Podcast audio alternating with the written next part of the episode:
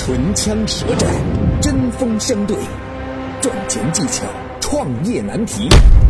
崔磊 vs 志哥大叔，谁能获胜？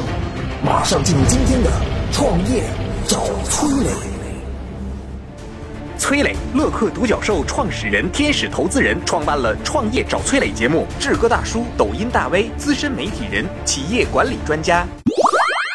下面进入问题一，Jason 呀，你抖音这么多粉丝了，现在也算是网红了，有没有打算做自己的品牌呀？哦，我也在想哈，我感觉现在好多网红都是这个样子的。你卖卖衣服，卖卖美妆，一定能挣钱。但是吧，我就觉得我的粉丝好像不够多哎，就怕自己开公司没有经验，咋整？本期话题，很多公司都以个人 IP 形象命名公司或打造品牌，有人说打造个人品牌成为了一种趋势。请问如何评价这种现象？下面有请崔磊表达他的看法。我们去做个人 IP 的时候，总会有一点担心，说个人 IP 就是明星嘛，我又不是明星，我怎么去做个人 IP 呢？不是明星也可以做个人 IP。所谓的个人 IP，我简单点讲，就是你自己的行为画像说服了别人。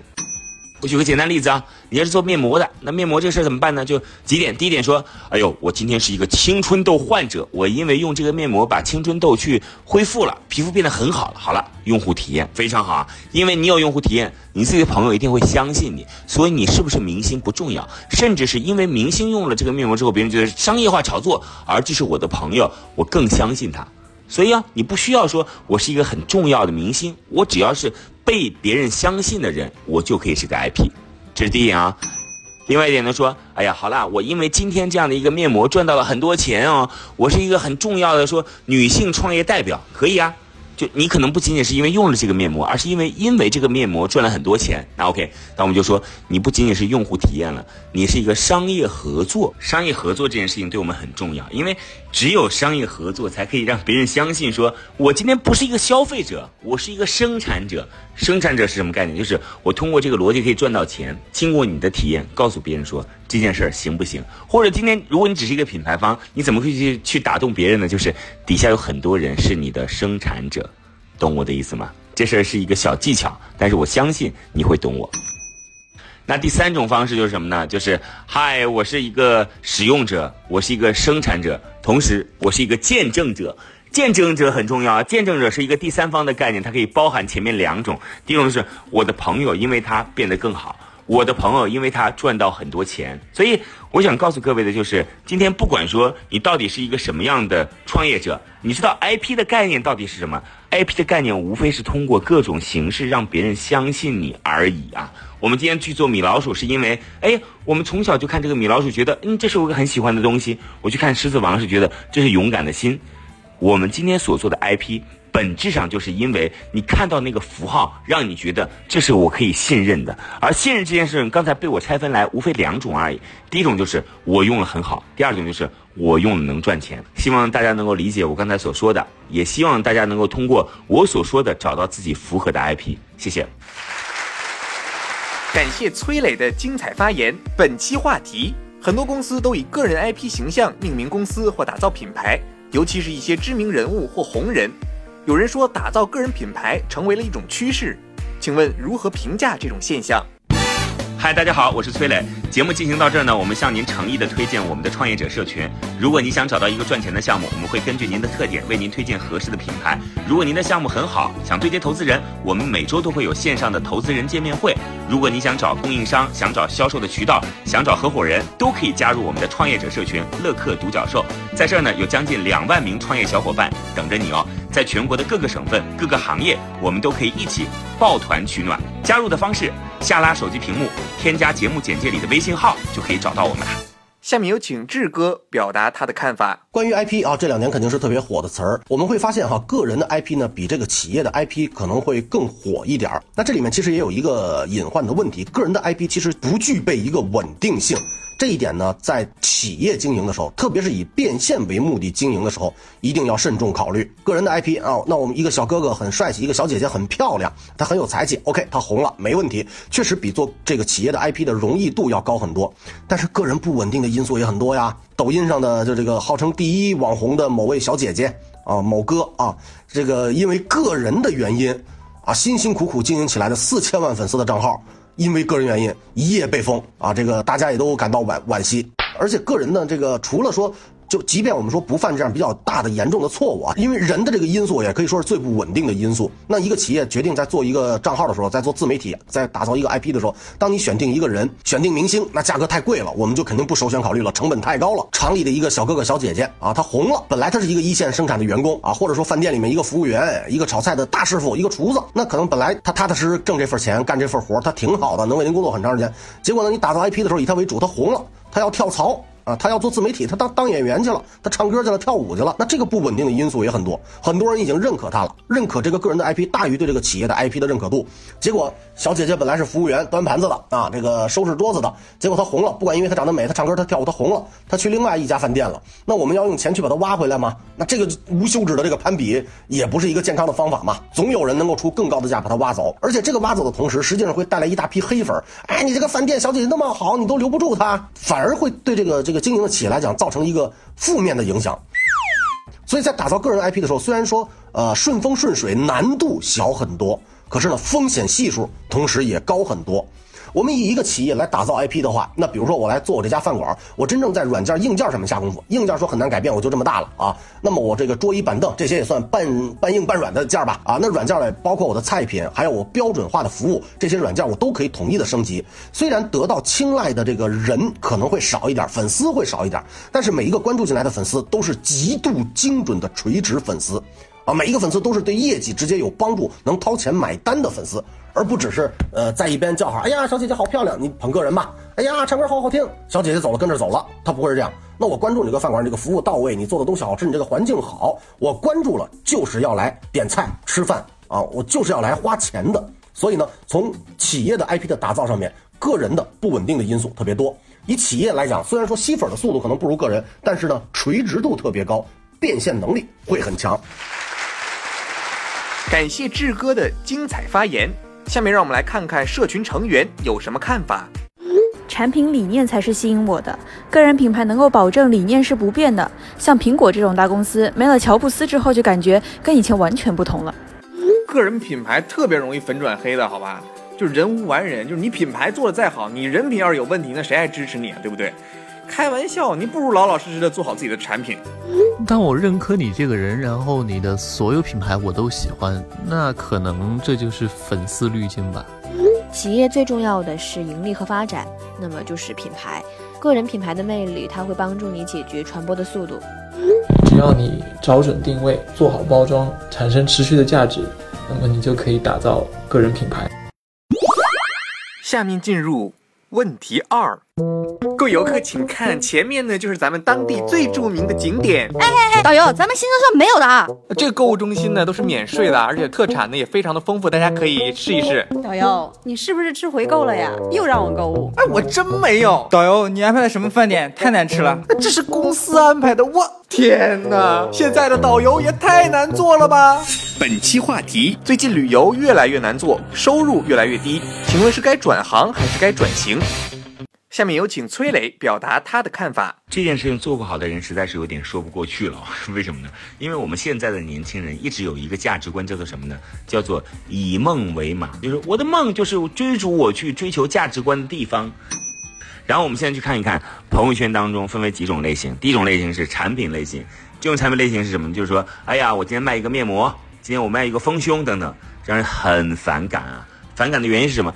你们告诉我，我可以去淘宝找到的地方，你为什么要去把这些东西发在朋友圈，去影响了我自己的阅读观瞻嘛？就是如果我没有在淘宝当中看到，哇，只有在朋友圈当中才能看到丰胸，才能看到面膜，很棒，你给了我信息补充，对吧？但是你没有信息补充啊，你的信息补充对我来讲是垃圾，原因是我可以在淘宝中看得到啊，我要购物的时候可以选择得到。OK，这是第一种啊，第二种是什么呢？就是返利。反例就是，哎呀，来我买个眼镜，买个 T 恤，买个等等等等，你点击的时候就可以赚钱。这个时候感觉很差，感觉很差。第一个原因就是说，你所发送的信息跟我没有关系，这是第一点。第二点就是我们之间的友情只值这么一点钱。如果我们之间友情能多值一点钱也行，但是太少了，可能买个眼镜三百八，我想想看，你赚百分之十三十八，我们的友情只能赚这么点钱嘛？可能对于商业逻辑来讲是正常的，但是对于我们的感情逻辑来讲有点问题。OK，从这两点来讲啊，第一点就是我们认为这件事情很有可能他赚的钱和我们的感情不成正比。第二件事情就是我们所做的事儿跟朋友圈现在在发的事儿，它的比例不一样。那我们希望这件事儿是什么呢？你坚持的原因就是因为，好好的发朋友圈，好好的把朋友圈打造成为一个网红内容。我们今天在泰国南部潜水，对吧？在澳大利亚的东部看鲸鱼，我们在阿根廷南部去看说冰川、企鹅等等都行。就因为我们有这样的供应能力啊，让别人觉得哇太棒了。因为在朋友圈当中看不到这些差异化竞争，这就是让别人去收获信息很重要的核心竞争力哦。所以我觉得说，我们今天在朋友圈当中卖很多产品，你这个产品到底怎么可以被别人响应是很重要的。你看，你发的是刚才我说的那些点赞的也好，评论的也好，私信的也好，都是你的意向用户。你做个丰胸有意向用户吗？你做一个增高有意向用户吗？没有。所以产品的选择有的时候是非常重要的前提，所以我今天说坚持下去的原因，很有可能是因为你没有找到合适的途径。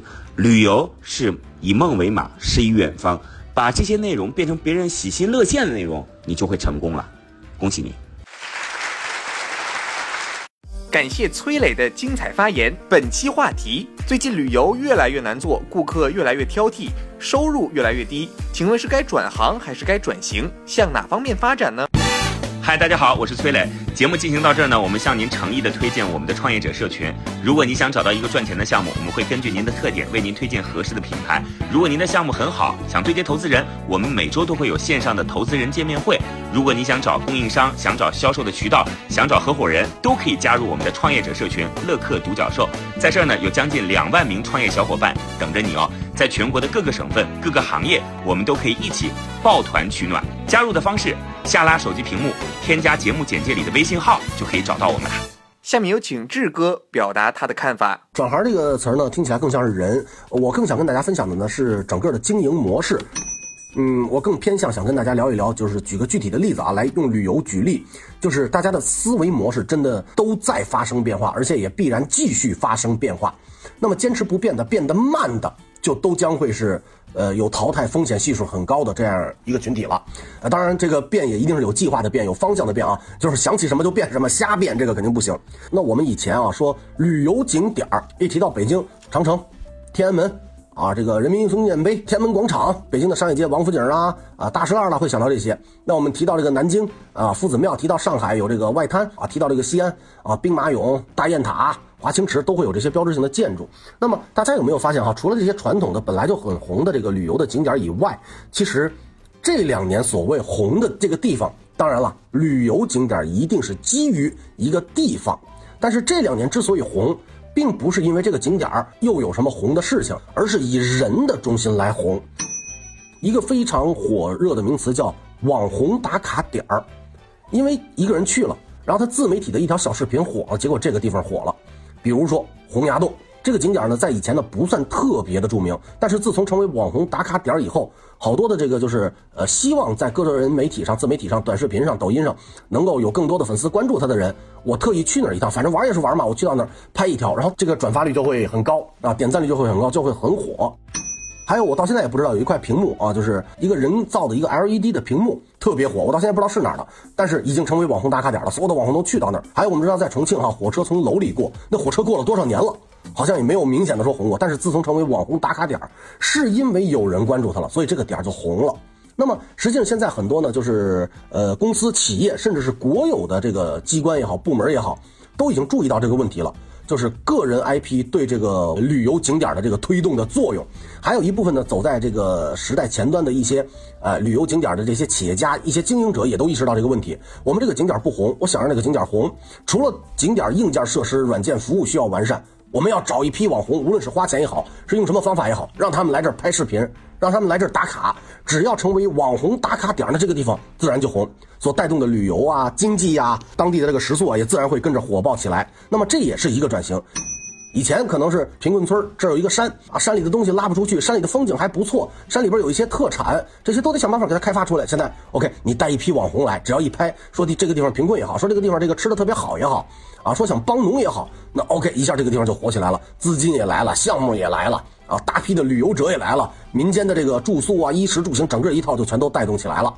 就靠人靠 IP，那这也叫一个转型。而且呢，我觉得特别符合现在互联网时代的变化。从旅游，我们说到企业的经营，如果思维能够调整，能够变化，做这样的转型啊，或者说做这样的转行，这都是我觉得非常好的成功的前兆，也是一条正确的方向，一条正确的路。感谢志哥的精彩发言。下面让我们来看看社群成员有什么看法。旅游的话，要从购物、观光和文化转型，比如呢，什么电影之旅啦、音乐之旅啦、美食之旅就很不错了。太简单了呀，兼职一下代购业务，这个兼职收入可完爆领队收入啊！找合伙人一起是个不错的选择，你有经验有技术，找个投资人做特色民宿，感觉不错啊。难做无非是服务不到位，还是细节便利服务入手，可以给游客提供目的地电话卡、交通卡、小额当地货币等等。转型的话，可以从一线到幕后啊，而且现在旅游互联网的公司也非常的多，需求有一线经验的人才。下面进入辩题三，今天的活儿也太多了吧，又得加班了。小李啊，你怎么还不走啊？白天是不是效率太低？你看隔壁部门都干完活了，今天白天特别努力，终于可以准时准点的下班了。哎，小李，你怎么走这么早啊？你看看别的人都加班加点的干活，你又偷懒了吧？啊，我这是加班也不对，不加班也不对，那到底啥样的员工才是好员工啊？本期辩题。加班还是准点下班？究竟谁才是好员工？下面进入崔磊与志哥大叔唇枪舌战。下面有请崔磊表达他的看法。今天我们这个辩题啊，真的是让人很揪心。揪心的原因就是分两种状况：第一种状况，加班证明你效率低，你要在工作之外才可以干好这件事情；第二种就是说不加班，证明你态度不好，你怎么会连班都不加呢？对吧？我们今天作为一个创业公司，你怎么能不加班？所以你怎么做都不对。但今天呢，我想告诉各位说，作为一个创业公司的老板，我更看重加班。这个加班的原因，所有什么努力啊这些我都不讲。我今天只说一件事儿，就如果你是一个创业公司的老板，请你知道，你在招人的时候一定要有所选择。这种招人的有所选择是什么呢？第一呢，就是我可能不会去找到本地人作为一个岗位主管。哎，这件事大家觉得说你这个是地域歧视啊，等等等等等等。我今天真的是很摸着良心讲，因为。我们所谓的工作，就只是生活和工作当中去做一个选择嘛。生活如果我占了百分之六十，工作一定只有百分之四十。生活百分之三十，剩下的百分之七十可能就是工作。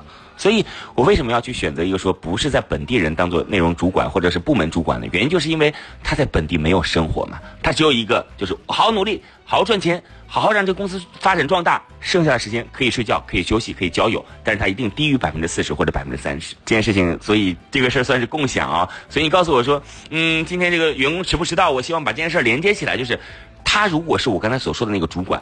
他不不会有没有加班的概念，所有的工作都是他的。如果他不是那种概念，所以加班才会成为你自己头疼的一件事。然后另外呢，我还想再讲回到加班这件事吧。加不加班这件事情，其实我们真没什么可以讲的。我只能说，加班它能给你带来价值，你给他算钱；如果加班不能带来价值的话，那就随他去吧，就换成我前面所说的那种员工就可以了。嗯，对于中国的企业家来讲，我们所承受的压力肯定比员工要大很多。但是我们一定要按照现有的法律法规，让员工感觉到安全感，同时告诉他们为什么，让他们的心与我们的心同在。感谢崔磊的精彩发言。本期辩题：加班还是准点下班？究竟谁才是好员工？嗨，大家好，我是崔磊。节目进行到这儿呢，我们向您诚意的推荐我们的创业者社群。如果你想找到一个赚钱的项目，我们会根据您的特点为您推荐合适的品牌。如果您的项目很好，想对接投资人，我们每周都会有线上的投资人见面会。如果你想找供应商，想找销售的渠道，想找合伙人，都可以加入我们的创业者社群乐客独角兽。在这儿呢，有将近两万名创业小伙伴等着你哦。在全国的各个省份、各个行业，我们都可以一起抱团取暖。加入的方式：下拉手机屏幕，添加节目简介里的微信号，就可以找到我们了。下面有请志哥表达他的看法。呃，我开了一个小公司，从二零一一年到现在呢，也有将近八年的时间了啊。我个人觉得，老板并不希望，至少我不希望员工加班。我在给别人打工的时候，我不希望加班。那么别人来给我打工，我也不需要加班。总的来讲，我的任务布置的是明确的，而且呢，即便任务不明确啊，不够明确，目的也是非常明确的，请哪一个部门的人完成什么样的工作，OK 了。剩下的可能会有一些对接啊，这个都没问题，我可以把任务布置的很清晰，这个任务完成了，最终的目的达到了就行，你不需要加班。我个人也不希望他在公司加班，别人都走了，他一个人在公司，他开着灯，吹着空调啊，喝着公司的水，然后上厕所用着公司的这些水电等等等等，你还浪费着公司的资源。如果公司再有这个万里有一的这些意外的情况，那你个人来讲你也逃脱不了一些干系啊。我们且不说，就不深入探讨这个问题。总的来讲，你没加班，大家一块到下班点都走了，这是最好的嘛，最干净的嘛。你加班，实际上作为老板，作为你的直属上司，也都还要对你加班的这个行为去负责。到底是你个人能力不够加班的啊，还是说老板要求你加班的？还是说你个人能力够，确实工作挺多的，或者说你明天想轻松一点，今天自己主动申请加班的，那么还涉及不涉及到加班费给怎么说，不给怎么说，这些都有说法，包括法律法规对这些东西呢也都有非常明确的这个规定。那所以其实最简单的方法，你在上班时间内完成你该完成的任务，不要加班啊。当然有的朋友呢可能会说哈，呃，规定的这个时间内我不可能完得成这些工作，那我觉得两个方面，一是工作太多，一个是呃确实您个人能力有问题。啊，你说个人能力有问题，那为什么当初人事面试的时候允许我进进来了，又过了试用期了？呃，那如果真的是公司的任务多，我觉得个人能力也一定有问题。为什么？因为个人能力不仅仅是你完成工作的能力，还包括一个很重要的方面，就是你对这现在手下的工作你完成到什么程度，需要什么样的配合，你这也是要有一个判断的，这也是你的能力之一。明明个人完不成，需要加班，那就。找上司、找领导、找老板说呀，我个人不加班完不成。那您看，我们是不加班延后这个就是完成的期限，还是加班完成？那是加班给我加班费，还是完成以后给我绩效奖金？如果你真的确定完不成了，我觉得可以找老板谈这个问题。那老板可能是，不然我给你加人，你还是别加班，准时完成这个，或者我们延后，本来这周你该交的工作成果，那你下周再交，或者啊这周你给我加班完成，或者我给你加班费，或者是你完成以后我给你业绩提成，大家总的来讲是可以谈。但其实只要是去谈了，总的来讲都是一个麻烦的事儿。所以如果你个人能够在有效时间内、上班时间内完成这一份工作，我觉得对公司、对老板、对个人都完美、都好、都简单。感谢两位的精彩辩论。下面让我们看一看各位听众对这个辩题有什么看法呢？如果我的员工愿意牺牲自己的休息时间来为公司创造价值的话，我很欣慰。我也希望他们能在工作之余啊，来有自己的休息时间。前提是工作得做好啊。不愿意加班，本质原因是因为学不到东西啊。能不能让那些觉得能学到东西的人，比如说啊新人来加班啊，或者是那些想赚更多的钱的员工来加班啊？